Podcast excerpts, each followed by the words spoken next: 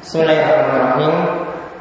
Assalamualaikum warahmatullahi wabarakatuh. Alhamdulillahirabbil alamin. Hamdan katsiran tayyiban mubarakan fi kama yuhibbu rabbuna wa. Wa asyhadu an la ilaha illallah wahdahu la syarika lah wa asyhadu anna Muhammadan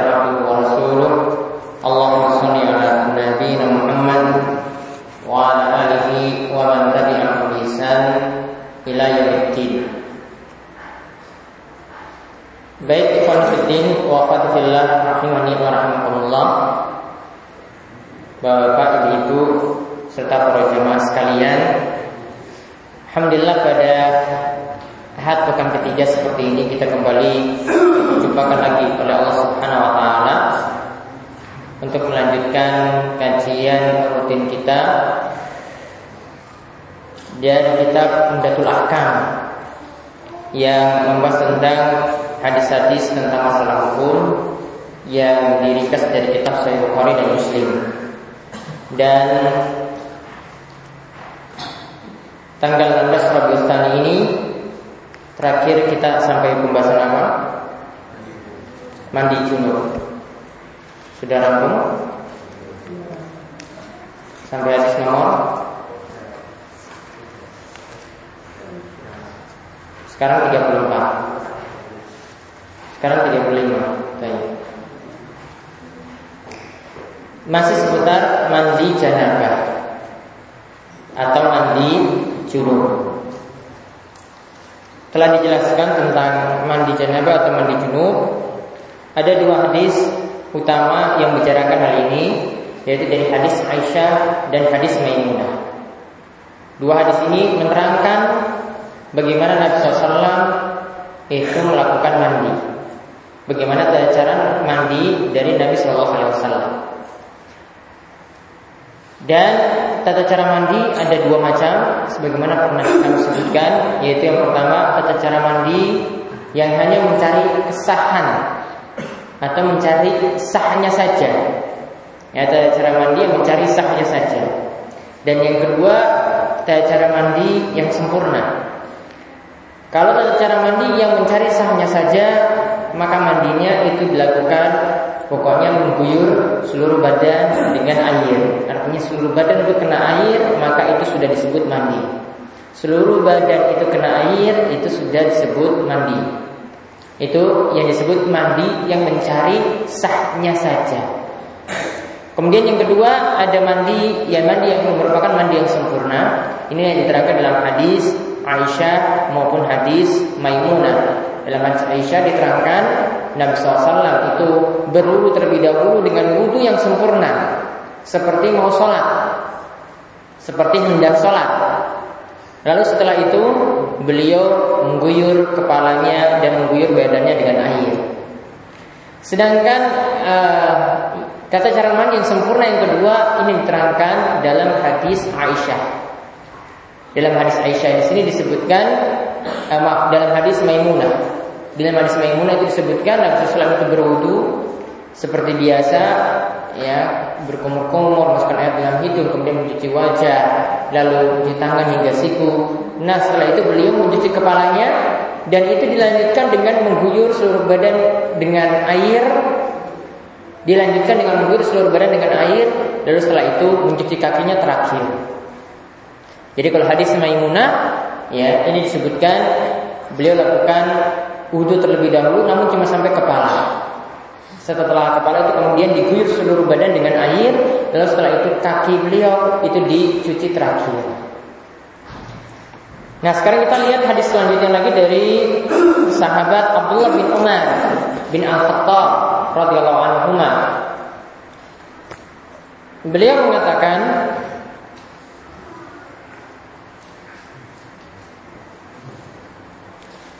Ya Rasulullah, ayar kudu ahaduna wa huwa junubun. Apakah kami Wahai Rasulullah, apakah kami jika salah seorang kami itu sedang ayat sedang dalam keadaan junub, ya, yarkut kemudian kami itu boleh tidur, ya, Apakah kami salah seorang di antara kami itu diperbolehkan tidur sedangkan kami itu dalam keadaan junub? Artinya di sini Ibnu Umar itu bertanya, bagaimana kalau kami dalam keadaan junub misalnya habis hubungan intim atau mimpi basah, kemudian ingin tidur lagi, ya? Apakah ketika itu ya boleh kami tidur dalam keadaan junub seperti itu? Maka Rasulullah Wasallam itu mengatakan, Naam idza tawaddaa ahadukum falyarqud. Ya. Naam idza tawaddaa ahadukum falyarqud. Boleh ya ketika engkau itu berwudu terlebih dahulu baru engkau tidur. Ya, ketika engkau berwudu terlebih dahulu baru engkau tidur. Maka di sini hadis ini menerangkan bolehkah orang yang dalam keadaan junub itu tidur? Bolehkah orang yang dalam keadaan junub itu tidur langsung, tidak mandi terlebih dahulu? Ya. Apa yang mesti dia lakukan? Kemudian Nabi SAW katakan boleh minimal engkau berwudu terlebih dahulu, lalu setelah itu engkau tidur. Para ulama bagi keadaan seseorang sebelum tidur itu ada tiga. Seorang yang berhadas sebelum tidur itu ada tiga keadaan. Ya, dan masukkan sini dalam keadaan junub itu mau tidur itu ada tiga keadaan. Yang pertama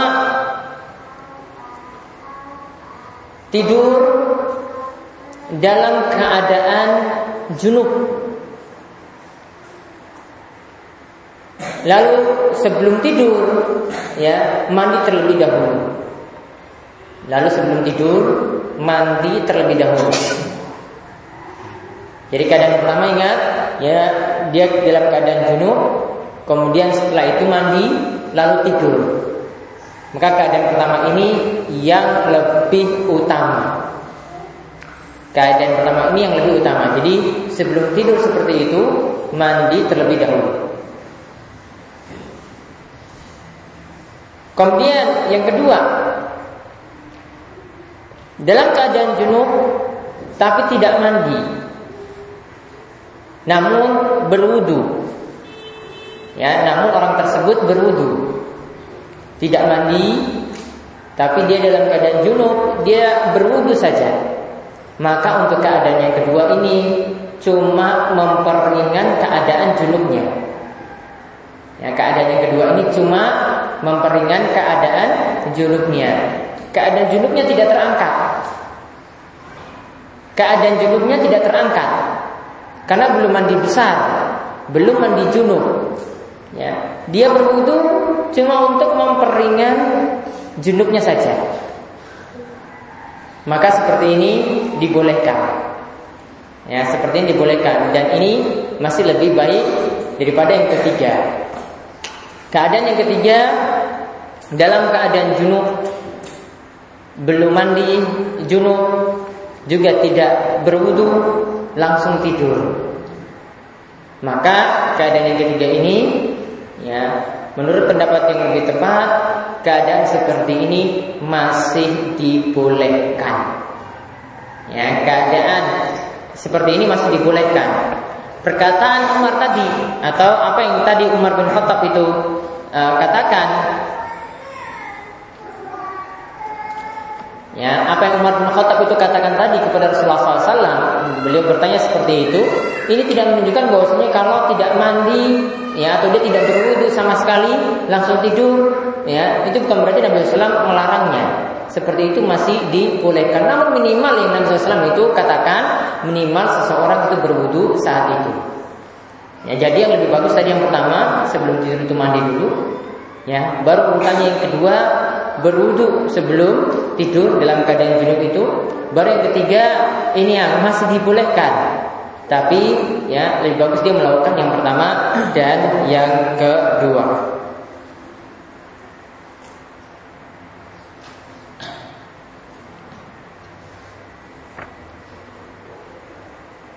Kemudian hadis yang berikutnya lagi hadis dari Ummu Salamah. Dari Ummu Salamah ya zaujin Nabi sallallahu alaihi wasallam istri Nabi sallallahu alaihi wasallam Ummu Salamah itu berkata Ja'at Ummu Sulaim imra'ah Abi Talha. Yang pernah datang Ummu Sulaim istri dari Abu Talha.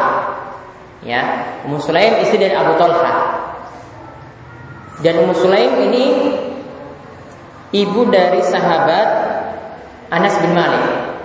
Ya Ummu Sulaim ini adalah ibu dari sahabat Anas bin Malik yang menjadi khadim menjadi pembantu Rasulullah Shallallahu Alaihi Wasallam.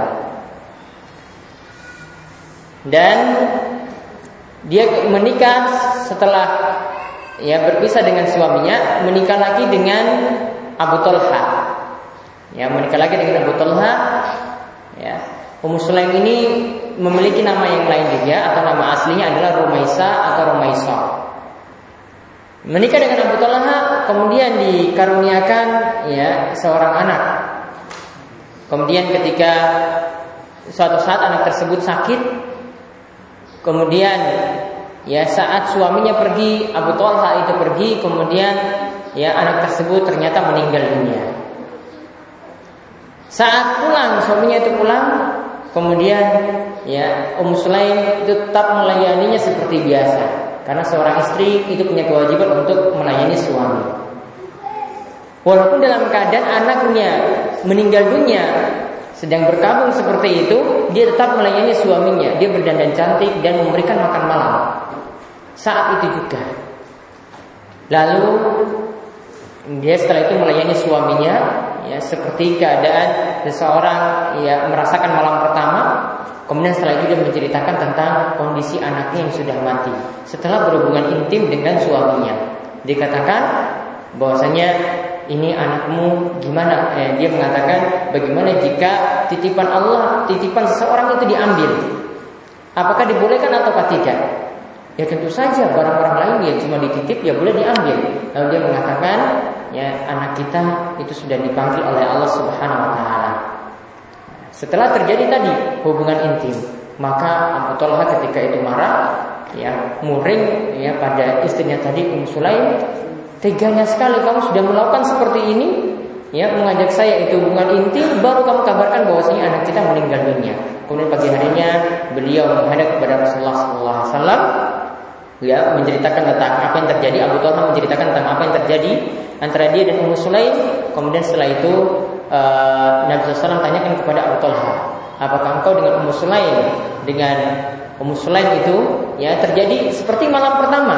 Ya maka ketika itu ya Abu Talha menjawab iya. Mudah-mudahan engkau dikaruniai anak dari hubungan intim pada malam tersebut. Kemudian setelah itu dikaruniai anak ya dan diberi beberapa anak dan yang semuanya itu Allah ganti semuanya menjadi penghafal penghafal Al-Qur'an. Ya itu Ummu Sulaim. Kisah Ummu Sulaim dan Abu Talha tadi.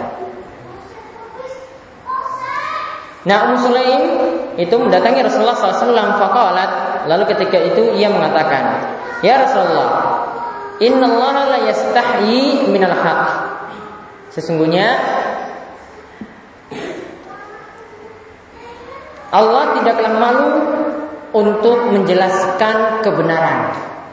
Sungguhnya Allah tidaklah malu untuk menjelaskan kebenaran. Fahal alal mar'ati min guslin idza hayah ihtalamat? Apakah seorang wanita itu juga harus mandi ketika dia itu dalam keadaan mimpi basah? Setelah dia itu mimpi basah? Jadi di sini Um Sulaim itu tidak malu, tidak senggan-senggan untuk bertanya kepada baginda Nabi Shallallahu Alaihi Wasallam. Ya, karena ilmu ilmu ini dibutuhkan. Dia tidak malu walaupun ini mungkin tabu di sebagian orang, ya orang sebagian orang itu malu menanyakan seperti itu. Namun Ummu Sulaim ketika mendatangi Nabi SAW langsung tanya, apakah wanita juga mesti mandi ketika dia itu mimpi basah?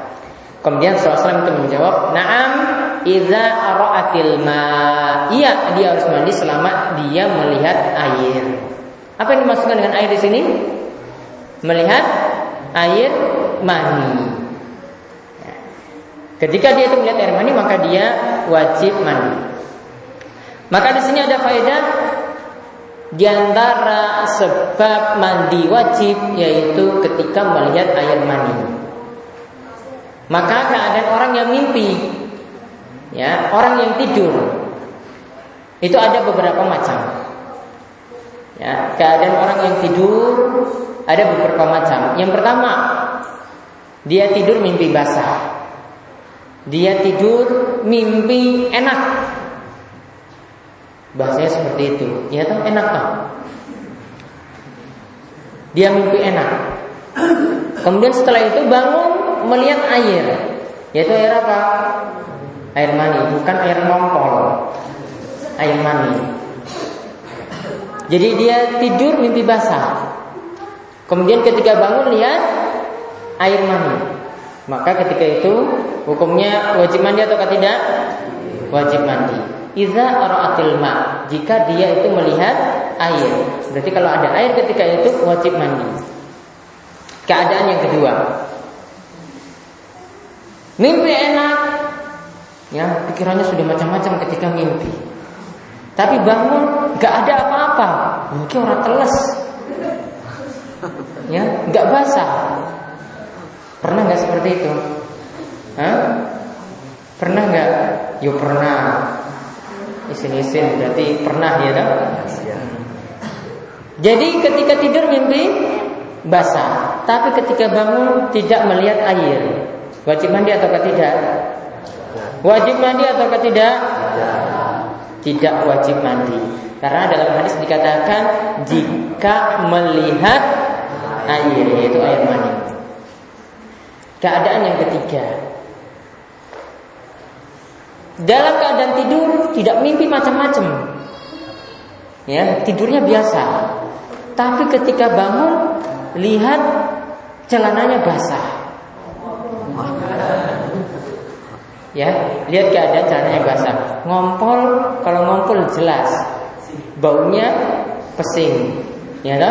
bisa bedakan warna celananya mungkin ada yang kuning, Jelas. Namun ketika dia bangun ini tadi nggak mimpi, tapi ketika bangun lihat ada air mani. Ya, air mani kemarin sudah diberitahu ciri-cirinya. Apa ciri-ciri air mani?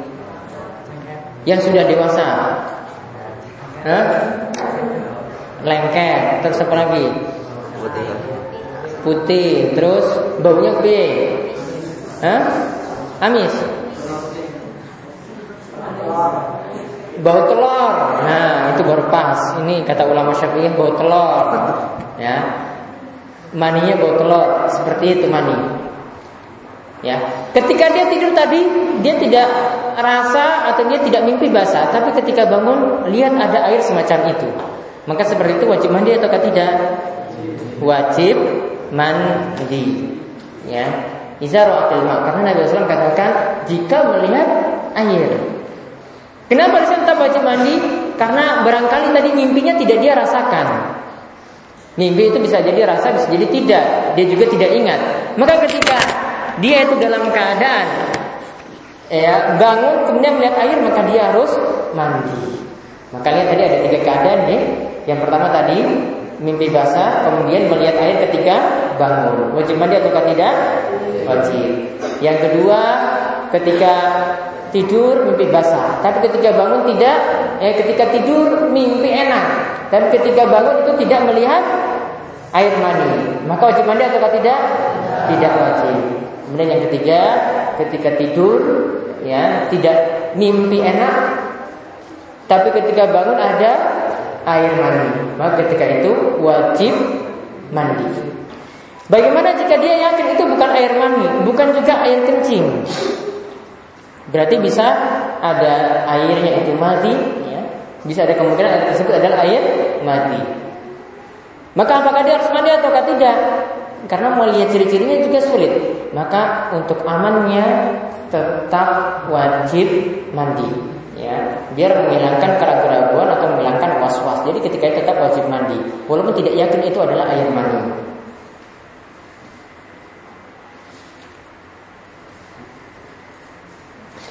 Kemudian hadis berikutnya lagi dari Aisyah.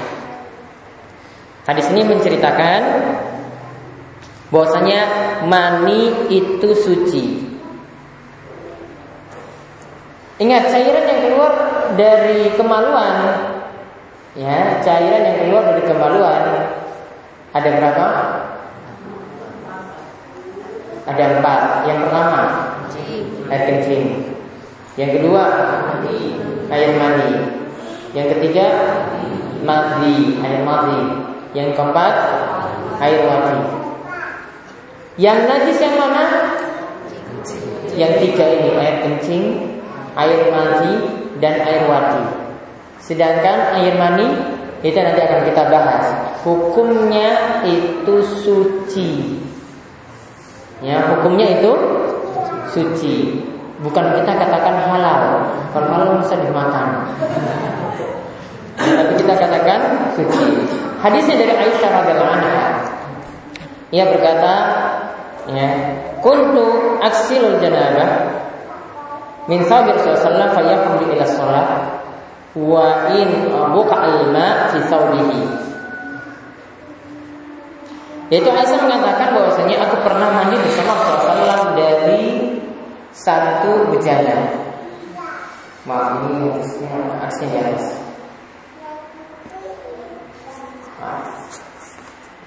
Hadis dari terjemahan itu halaman 37 nomor 37. Aku pernah ya mencuci atau membasuh mani yang masih basah yang mengenai pakaian Rasulullah SAW. Ya. Aku pernah aksilu janabah min sabi Rasulullah SAW. Aku pernah mencuci ya, pakaian Rasulullah SAW yang bekas junub Aku pernah mencuci pakaian Rasulullah yang bekas junub. Faya menuju ila sholat, ya. Lalu Nabi SAW itu pergi sholat wa Dan ketika itu nampak bekas air yaitu air mani di celananya atau di pakaiannya. Dan dalam riwayat lain disebutkan laqad kuntu afruquhu min saudi Rasulullah sallam farakan Dan aku itu pernah, aku itu sudah mengerik ya, mengerik bekas mani tadi di pakaian Rasulullah SAW ya, dengan satu kerikan kemudian fayusalli Rasulullah SAW tetap sholat dengan menggunakan baju tersebut maka di sini menunjukkan ya ada dua keadaan di sini yang pertama maninya itu dicuci. Ya, dicuci artinya dicuci seperti kita cuci pakaian. Yang kedua cuma dikerik. Ya, cuma diangkat saja bekas maninya dan masih ada sisanya.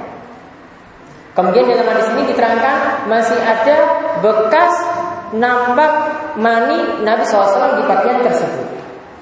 Lalu Nabi SAW memakainya untuk sholat. Maka dalil ini menunjukkan karena Nabi SAW itu kadang mencucinya sampai bersih, kadang cuma mengeringnya saja, menyuruh mengeringnya saja. Maka ini menunjukkan kalau mani itu najis tentu saja tidak cukup dikering. Harus selamanya apa di dicuci. Namun satu kondisi Nabi SAW itu mengeriknya, maka ini menunjukkan bahwasanya mani itu suci. Beda dengan kencing. Yang kita punya di pakaian itu ada kencing, ya maka harus dicuci. Harus dicuci terus, tidak bisa cukup di kering, nggak cukup. Nggak cukup seperti itu, bahkan tidak bisa nasinya hilang dengan cara seperti itu. Namun untuk mandi tidak demikian. Rasulullah itu tidak selamanya mencuci seperti itu, kita menyikat pakaian kita yang kotor, tapi kadang Nabi SAW itu memerintahkan cuma mengeriknya saja. Ini sudah jadi dalil menunjukkan mani itu suci. Kemudian ada sedikitnya lagi dari Abu Hurairah radhiyallahu anhu. Ini tentang penjelasan bahwasanya karena hubungan intim bertemunya dua kemaluan itu menyebabkan mandi wajib. Yaitu dari hadis Abu Hurairah radhiyallahu anhu bahwasanya Nabi sallallahu itu bersabda, "Idza jalasa baina syu'abiha arba." Jika seseorang itu menyetubuhi pasangannya dengan empat anggota tubuhnya. Ini hadis ini atau perkataan Nabi SAW ini untuk menggambarkan bagaimana hubungan intim. Yaitu ketika seorang itu melakukan hubungan intim, semua jahadaha, lalu dia bersungguh-sungguh dengannya. Fakot wajib uslu, ya. Maka ketika itu dia wajib mandi.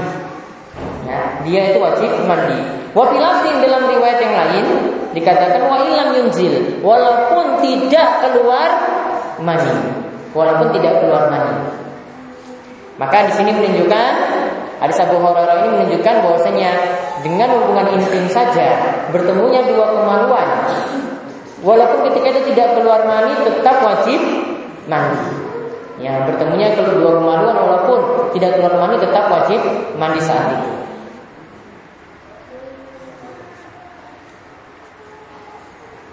Kemudian hadis terakhir tentang masalah mandi junub ini yaitu hadis dari Abu Ja'far Muhammad bin Ali bin Al Husain ibnu Ali radhiyallahu anhu. Disebutkan bahwasanya annahu kana huwa wa abuhu inda Jabir bin Abdullah wa inda qaumun bahwasanya ketika itu dia ini Abu Ja'far itu dia bersama bapaknya, bapaknya Abu Ja'far berarti siapa? Ali bin Al Husain. Ali bin Al Husain ini yang punya nama lain Zainal Abidin. Ya, punya nama lain Zainal Abidin. Zainal Abidin yang terkenal dahulu itu biasa bersedekah secara sembunyi-sembunyi. Ya, tidak pamer-pamer. Dia setiap malamnya bawa satu sok bawa uh, gandum di punggungnya. Kemudian dia membagi-bagikan kepada warga yang ada di sekitarnya. Dan selama dia itu hidup tidak ada satupun yang tahu kalau kiriman gandum itu berasal dari Zainal Abidin ini, dari Ali bin Al Husain bin Ali di sini. Dia adalah cucu dari Ali bin Abi Thalib. Nah, ketika itu ketahuan saat Ali bin Al Husain ini sudah meninggal dunia. Ketika sudah meninggal dunia, ya ketahuan karena dilihat pada punggungnya itu ada ya tanda hitam karena bekas mikul-mikul. Dan ketika itu stok gandum itu jadi tidak ada saat dia itu meninggal. Stok gandum yang biasa ada di rumah itu tidak ada. Ketika dia meninggal, maka ketika itu orang sudah menebak ini yang biasa bahwa ini adalah Zainal Abidin. Selama dia hidup tidak ada yang mengetahui amalannya. Selama dia hidup tidak ada yang mengetahui kalau dia yang bersedekah dengan gandum tersebut setiap malamnya. Nah di sini ya Abu Ja'far Muhammad namanya Muhammad ini bersama bapaknya Ali bin Abu Husain itu pernah berada di sisi Jabir bin Abdullah. Wa indah dan ketika itu Jabir bersama suatu kaum Jabir bin Abdullah ini seorang sahabat atau bukan? Sahabat. Ya. Fasa'aluhu anil muslim. Kemudian kaum tersebut bertanya pada Jabir, dia adalah seorang ulama besar sahabat. Karena meriwayatkan sebagai hadis juga dari Nabi Shallallahu Alaihi Wasallam menanyakan kepada Jabir tentang mandi. Bagaimana mandi? Maka ketika itu Jabir mengatakan yakfi kasar engkau mandi cukup dengan satu sok. Ya, airnya itu gunakan satu sok saja. Kalau ukuran beras satu sok itu dua setengah kilo, seperti kita bayar bayar ketika zakat fitrah. Jadi sedikit, cuma dua setengah liter untuk mandi. Ya dua setengah kilo itu kalau dikonversi jadi dua setengah liter. Yakni kesok, kata Jabir, cukup bagimu kalau mandi cuma dengan satu sak saja. Faqala rajulun maka ada yang mengatakan kepada Jabir, "Ma yakfini."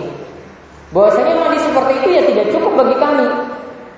Mandi kok cuma satu sak, kok cuma dua liter. Maka Jabir mengatakan karena yakfi man huwa alfa minka sya'aran wa khairun minka. Ini sudah dirasa cukup oleh orang yang lebih baik darimu dan yang ya, orang yang rambutnya itu lebih banyak darimu dan orang tersebut lebih baik darimu. Yuridu Nabi SAW. Ya. Kemudian yang dimaksudkan oleh Jabir di sini adalah yang lebih baik darimu dan yang rambutnya lebih lebat darimu itu adalah baginda Nabi Sallallahu Alaihi Wasallam. Summa amana fi Kemudian ya Kemudian dia juga sholat dengan satu helai pakaian.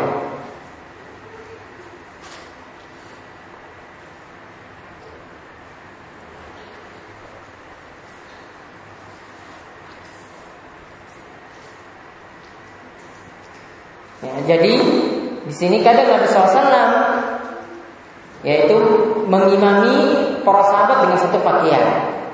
Ya, maksudnya di sini adalah dengan satu helai pakaian saja tidak dipisah antara apa pakaian atas dan pakaian bawah, namun cuma satu helai saja. Nah, dalam lafaz yang lain dikatakan karena Nabi SAW yufrikul ma ala ra'sihi salatan. Ya, Nabi SAW itu biasanya mandi itu dengan mengguyur kepalanya tiga kali. Nabi SAW biasa mandi dengan mengguyur kepalanya tiga kali. Kemudian disebutkan dalam hadis ini ar-rajul orang tadi katakan tidak cukup bagiku mandi seperti itu itu yang mengatakan adalah Al Hasan bin Muhammad bin Ali bin Abu Thalib Abu Muhammad bin Al Hanafiyah bapaknya itu adalah ya Muhammad bin Hanafiyah.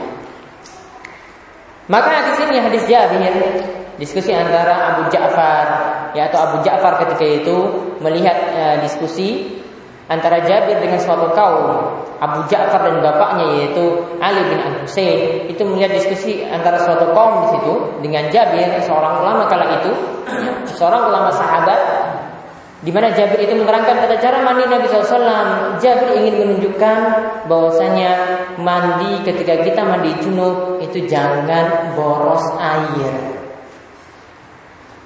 Jadi apa yang diterangkan oleh Jabir radhiyallahu anhu itu tadi cuma ingin menerangkan bahwasanya Nabi SAW itu mandinya airnya itu begitu hemat. Tidak israf, tidak boros. Makanya ya kita juga mencontoh Nabi SAW dalam hal ini. Tentang tadi ukuran satu sok tadi bukan merupakan batasan. Ya, karena setiap orang punya kebutuhan sendiri-sendiri. Namun yang lebih bagus adalah menghemat lebih banyak air saat itu lebih bagus. Yang menghemat dengan menggunakan sedikit air itu lebih bagus daripada menggunakan banyak air. Kemudian di sini juga menunjukkan bahwasanya ketika mandi, ya yang disunahkan adalah ketika mengguyur kepala, airnya itu diguyur berapa kali? Tiga kali. Jadi air diguyur kepala satu, ya kemudian diguyur lagi dua, kemudian diguyur lagi tiga. Jadi tiga kali ketika mengguyur kepala dengan air. Nah, ini keterangan tentang mandi yang kita selesaikan dalam dua pertemuan. Intinya, mandi di sini kami ringkaskan ada yang disebut dengan sebab-sebab seseorang itu mandi wajib. Ya, sebab-sebab seseorang itu mandi wajib. Apa saja yang menyebutkan seorang itu mandi wajib? Yang pertama, Hah? mandi karena junub. Junub itu umum. Junub itu kata sesadi ada dua. Yaitu junub Yaitu karena keluarnya mani. Yang dibasah misalnya. Atau ada yang melakukan perbuatan yang haram Seperti onani. Yang mengeluarkan mani dengan paksa. Ada junub juga disebut junub ketika hubungan intim antara suami istri. Ini disebut junub. Meskipun tidak keluar mani. Jadi ada dua Ya. Yang pertama tadi keluar mani. Yang kedua karena hubungan intim suami istri. Yang ketiga hmm? mandi setelah suci dari haid dan nifas. Mandi setelah suci dari haid dan nifas. Yang keempat hmm? Ada lagi yang keempat Ada yang lagi yang keempat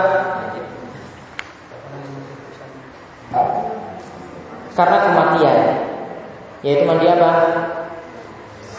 Memandikan jenazah Hukumnya wajib Yaitu fardu kifayah Yang kelima Masuk Islamnya orang kafir menurut pendapat sebagian ulama. Jadi coba diulang. Yang pertama keluar mani. Yang kedua hubungan intim. Yang ketiga suci dari haid dan nifas. Yang keempat al-maut kematian itu maksudnya memandikan mayit ya mandi jenazah ya dimandikan ketika dia sudah mati. Kemudian yang kelima yang diperselisihkan ya, mandi ketika orang kafir itu masuk Islam. Ini mandi yang diwajibkan sebab kita itu wajib mandi junub. Adapun mandi Jumat itu hukumnya sunnah menurut pendapat jumhur atau mayoritas ulama. Kemudian mandi karena ingin berangkat sholat Id, Idul Fitri dan Idul Adha juga hukumnya sunnah. Kemudian mandi setelah memandikan si mayit juga hukumnya sunnah, tidak wajib. Ya, mandi setelah memandikan si mayit itu hukumnya sunnah, tidak wajib.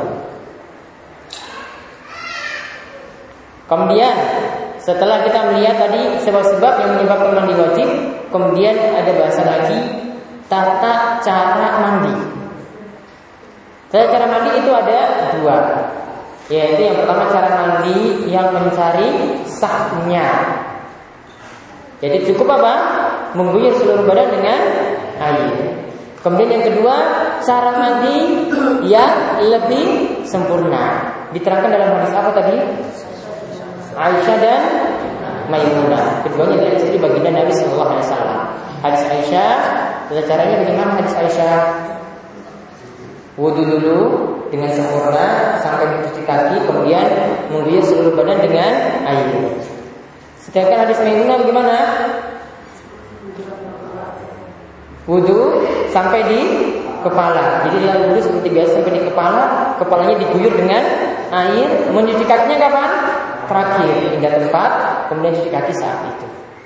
Dan ini tata cara mandi yang disampaikan tadi. Kemudian ada yang disunahkan lagi tadi seperti mengguyur kepala itu tiga kali saat mandi.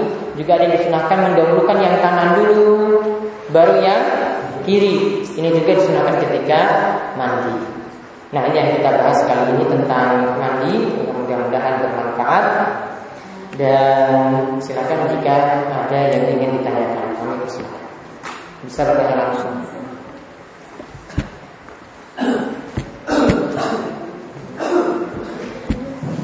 Kemudian ada bisa ditulis atau ditanyakan secara langsung.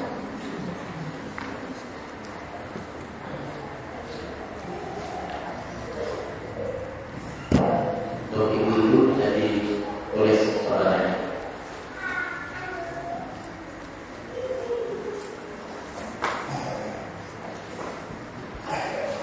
Ya, dia mau tanya langsung, monggo silakan.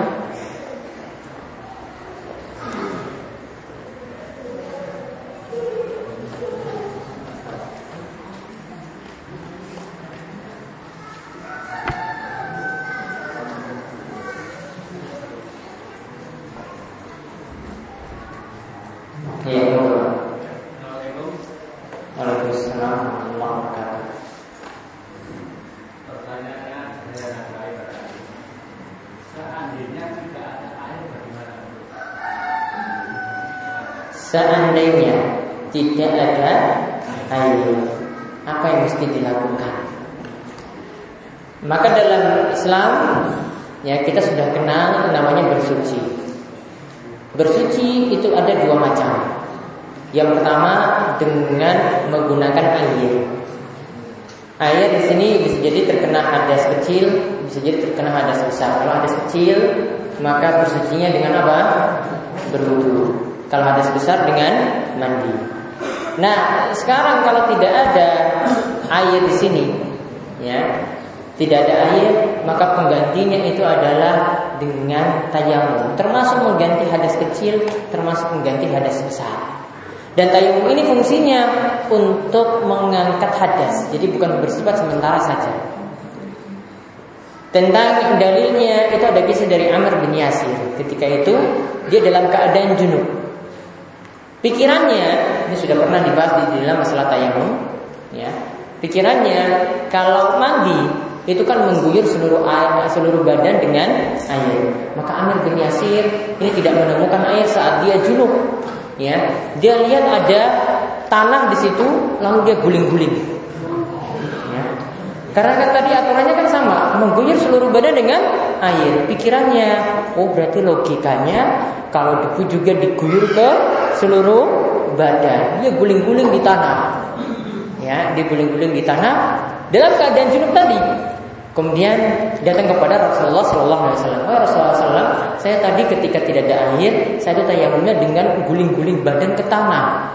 Ya pikirannya kan tadi logikanya seperti itu kan Maka ketika itu Rasulullah SAW katakan Yakfika Hada Yaitu engkau cukup melakukan seperti ini Yaitu Nabi SAW tunjukkan Tepuk tanganmu itu ke tanah Kemudian ya dalam riwayat itu ditiup Nah lalu setelah itu ya usaplah wajahmu Dan kedua telapak tanganmu Sudah Ceritanya apa tadi? Ceritanya ketika Amir bin Yasir tidak dapat air saat junub. Gantinya apa? Cukup tayamum. Jadi itu juga sama seperti yang ditanyakan tadi.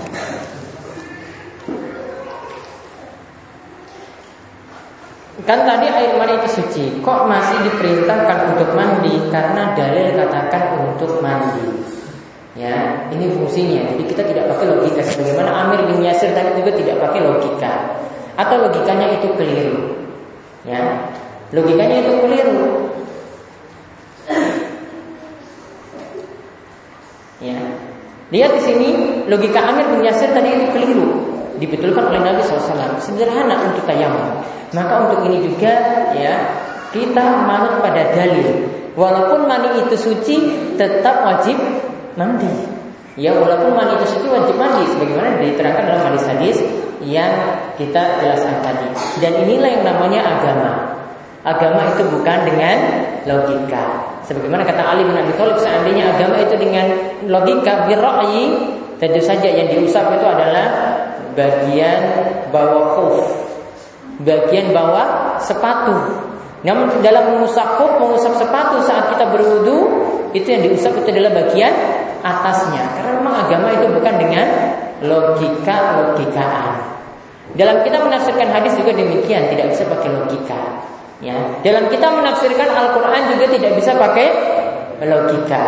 Jadi kalau ada yang tafsirkan Al-Quran misalnya ada ayat surat ke-20 ayat 14 tanggal ya ayat 20 ayat 14 berarti 2014. Ini bunyinya seperti ini. Juga kemarin hujan abu jam berapa? Jam 2 ya.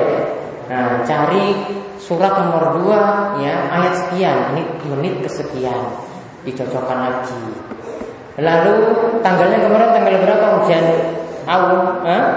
tanggal berapa kemarin 14 dicari lagi tanggal 14 nya dicocokkan lagi dia seakan-akan menafsirkan Al-Quran seenak perutnya saja dicocokkan. Wah, ini berarti disimpulkan ya, meletusnya Gunung Kelut itu sudah disebutkan di dalam Al-Qur'an. Benar nggak seperti itu? Kata seperti itu tidaklah benar.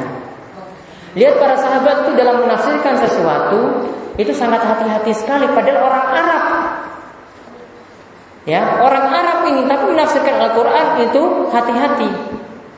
Seperti ketika Umar bin Khattab itu membacakan di atas mimbar, ya, dia membacakan ayat wa fakihata wa abba. Surat apa? Hah? Surat Abasa. Ya wa fakihah atau wa abba. Umar mengatakan namanya fakihah itu buah-buahan sudah makruf. Kami itu sudah tahu. Namun untuk abba ini kami tidak tahu. Maka ketika itu Anas bin Malik mendengar Umar seperti itu, Umar, kamu ini terlalu takalluf. Ya, engkau terlalu menyusah-nyusahkan diri. Ibnu Katsir katakan bahwasanya yang dimaksudkan Abba tadi sebenarnya Umar dan Anas itu sudah tahu. Dua sahabat yang mulia ini sudah tahu namun apa? Takut ya menggambarkan bentuk Abba tadi. Abba itu artinya rerumputan. Di Arab mungkin nggak temukan rumput seperti di kita. Dia mau gambarkan rumput itu seperti apa itu sulit. Namun kalau buah-buahan itu banyak. Tapi abba rerumputan, ya ini adalah tanaman yang ada di permukaan bumi, bukan di dalam, di permukaan dia tidak bisa gambarkan, maka dia tidak mau jawab.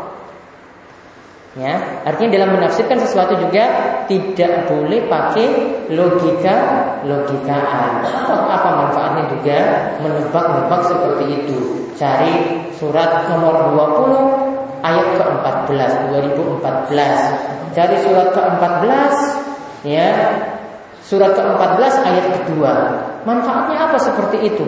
Wong dia bisa nebak juga dia bisa bilang ini Al-Qur'an membicarakan gunung kelut itu kalau sudah terjadi kan? Kalau belum dia tidak bisa berbicara seperti itu. Ya, kaitannya dengan ini tadi, ini tadi kita manut dalil. Ya, dalil katakan karena mani keluarnya mani itu kita wajib mandi dan mani itu suci. Dalil mengatakan demikian, maka tidak perlu kita pakai logika logikaan. Sifat seorang muslim itu sami'na wa ata'na, yaitu dengar dan taat sudah manut saja pada dalil. Ada lagi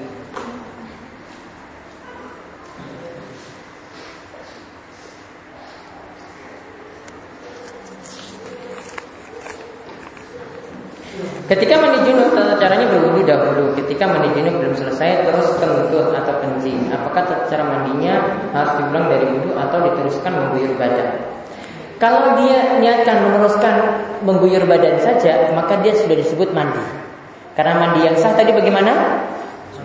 Mengguyur seluruh badan dengan air. Sudah. Jadi kalau dikentut, dia guyur badannya dengan air seluruhnya, dia niatkannya untuk mandi, maka sudah dikatakan mandi. Walaupun sebelumnya tadi kentut atau pipis. Terus berwudu lagi atau tidak? Ingat sudah dijelaskan sebelumnya bahwasanya mandi itu menghilangkan hadas besar. Ya, kalau dia mandi, maka hadas kecil juga terangkat. Maka seandainya orang setelah mandi itu tidak wudhu lagi, maka sudah cukup dengan mandinya. Mandinya ini bisa langsung digunakan untuk sholat tanpa berwudhu lagi. Karena kalau hadis besar sudah terangkat, hadas besar sudah terangkat, maka tentu saja yang kecil juga ikut terangkat. Maka seperti tadi caranya, cukup diniatkan lagi untuk selanjutnya mengguyur badan dengan air, maka mandinya sudah sah. Mandi ini bisa dia gunakan langsung untuk sholat. Ada lagi Ya. Waalaikumsalam warahmatullahi wabarakatuh.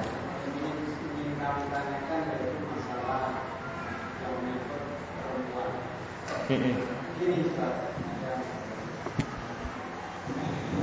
Yang kita tanyakan yaitu masalah itu perempuan itu pernah ada contoh itu eh yang kita tanya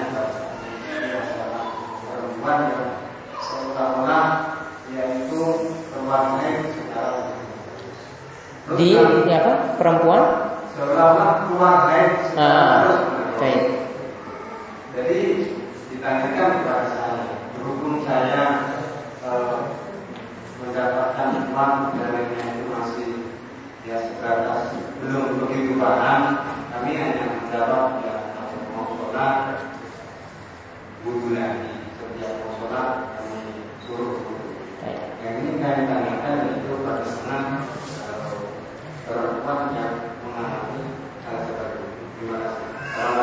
Sebentar, uh, perempuannya itu keluar seperti itu ada sebab hamil atau keguguran atau seperti apa? Tidak. Tidak ada sebab. Dalam keadaan uh, punya kebiasaan rutin keluar haid ataukah tidak? Masih haidnya juga masih keluar. Baik. Maka di sini ini keterangan dari Syekh Sa'di tentang masalah haid. Untuk membedakan antara darah haid dan darah istihadah, maka bisa lakukan tiga langkah berikut. Yang pertama, jika dia punya kebiasaan, ya jika dia punya kebiasaan, nanti sebenarnya masalah haid ini nanti akan dijelaskan dalam beberapa bab setelah ini. Jika dia punya kebiasaan, yaitu kebiasaan haid, ya sudah punya siklus rutin, biasa tanggal 1 keluar atau melesetlah tanggal 2 keluar rutin terus seminggu, ya. Maka kebiasaan ini yang jadi patokan. Kebiasaan ini yang jadi patokan. Jadi misalnya dia dapati darah. Ya, dia dapati darah tidak berhenti, dia keluar terus dari tanggal 1 sampai tanggal 15. Haidnya biasa rutin 1 sampai 7. Maka yang dari tanggal 1 sampai 7 itu disebut darah haid. Karena itu bertepatan dengan kebiasaannya. Setelah tanggal 7 itu disebut darah istihadah, darah kotor, darah rusak. Sehingga setelah tanggal 7 masih keluar darah tapi tetap wajib sholat. Kemudian yang kedua, jika tidak punya kebiasaan, ya, misalnya pada wanita yang baru pertama kali mengalami haid, atau biasa pakai pil KB, kemudian haidnya itu nggak rutin, setahun mungkin bisa dua kali saja atau setahun setahun itu sekali saja dapati haid. Maka untuk wanita seperti ini yang jadi patokan adalah lihat perbedaan warna darah. Warna darah haid apa? Hah? Pernah haid? Warna darah haid merah kehitaman. Darah istihadah warnanya merah. Dia lihat warna ini. Dia dapati ya, dia tidak punya kebiasaan dapati di tengah-tengah bulan. Lihat darah ini keluar. Dia dapati darahnya itu darah merah. Ini bukan seperti darah haid. Maka ketika itu dia ambil kalau ini darahnya merah, maka itu darah istihadah, tetap sholat. Setiap kali sholat cukup berwudu. Ya. Kemudian yang ketiga, setiap sholatnya berwudu.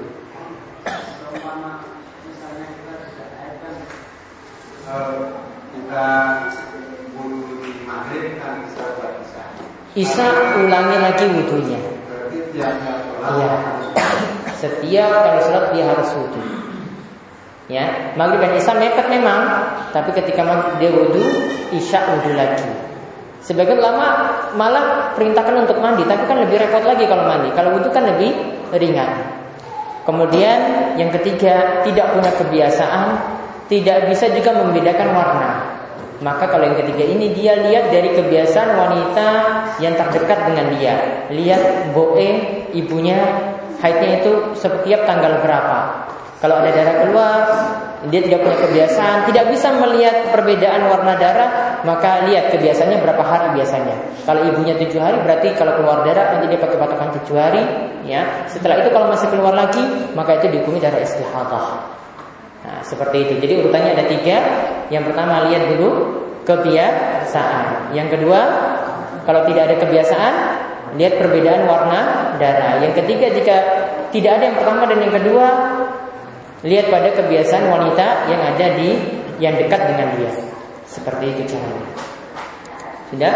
Jadi tadi nanti dilihat kalau punya kebiasaan haid, maka pas tanggal haidnya itu dihukumi darahnya darah haid. Ya, setelah tanggal haidnya itu dihukumi darah istihadah. Ada lagi? Ya. Terserah. apabila seseorang dalam keadaan junub dan mereka belum sempat besar setelah itu mereka lupa untuk sholat dan bahkan melewati beberapa sholat setelah itu baru teringat kalau kondisinya adalah keadaan junub Sudah sholat berarti dalam keadaan junub sudah sholat. tapi sudah masuk dalam Islam yang lain Iya. baru teringat dalam kondisi Junub. tadi maka apa yang dilakukan sehari terjadi itu seperti itu. Baik, misalnya dia tadi malam hubungan intim. Baru bang, dia belum mandi junub tadi malam. Nah ini makanya bahayanya kalau tidak mandi junub cepat itu kayak gitu lupa nanti. Terus datang ke masjid sholat, ya sholat subuh. Setelah itu setelah sholat, ya pagi yang anggap seperti biasa saja pergi kantor mandi, mandinya nggak niatan mandi junub. Siang juga sholat zuhur, asar juga sholat. Pas pulang di rumah baru ingat, wah celanaku iki teles iki lho. Ini lupa tadi malam ini. Mungkin nggak seperti itu, mungkin, ya. Maka kalau keadaannya seperti itu, ya, sholatnya subuh, zuhur, ngasar yang tadi dalam keadaan belum mandi junub, itu harus diulangi semuanya. Dia mandi dulu, Setelah itu kerjakan sholat subuh. Setelah itu sholat zuhur. Baru setelah itu sholat asar. Kalau sampai lima sholat ya sudah diulangi semuanya. Risiko. Ya, harus diulangi sholat seperti itu. Karena tadi dia sholat dalam keadaan tidak memenuhi syarat sah sholat, yaitu dalam keadaan suci dari hadas. Dia masih dalam keadaan berhadas, tapi dia pakai untuk sholat semuanya. Lupanya tadi tidak jadi uzur. Lupanya tadi tetap tidak menguburkan kewajibannya. Sudah? Nah, ada lagi? Nanti tentang tayamum dan haid nanti kita bahas dalam bab selanjutnya. Ya tayamum untuk pertemuan berikutnya, haid dan islam. Tapi itu saja yang kita bahas kali ini mudah-mudahan bermanfaat.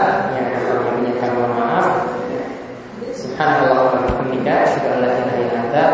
bihamdika,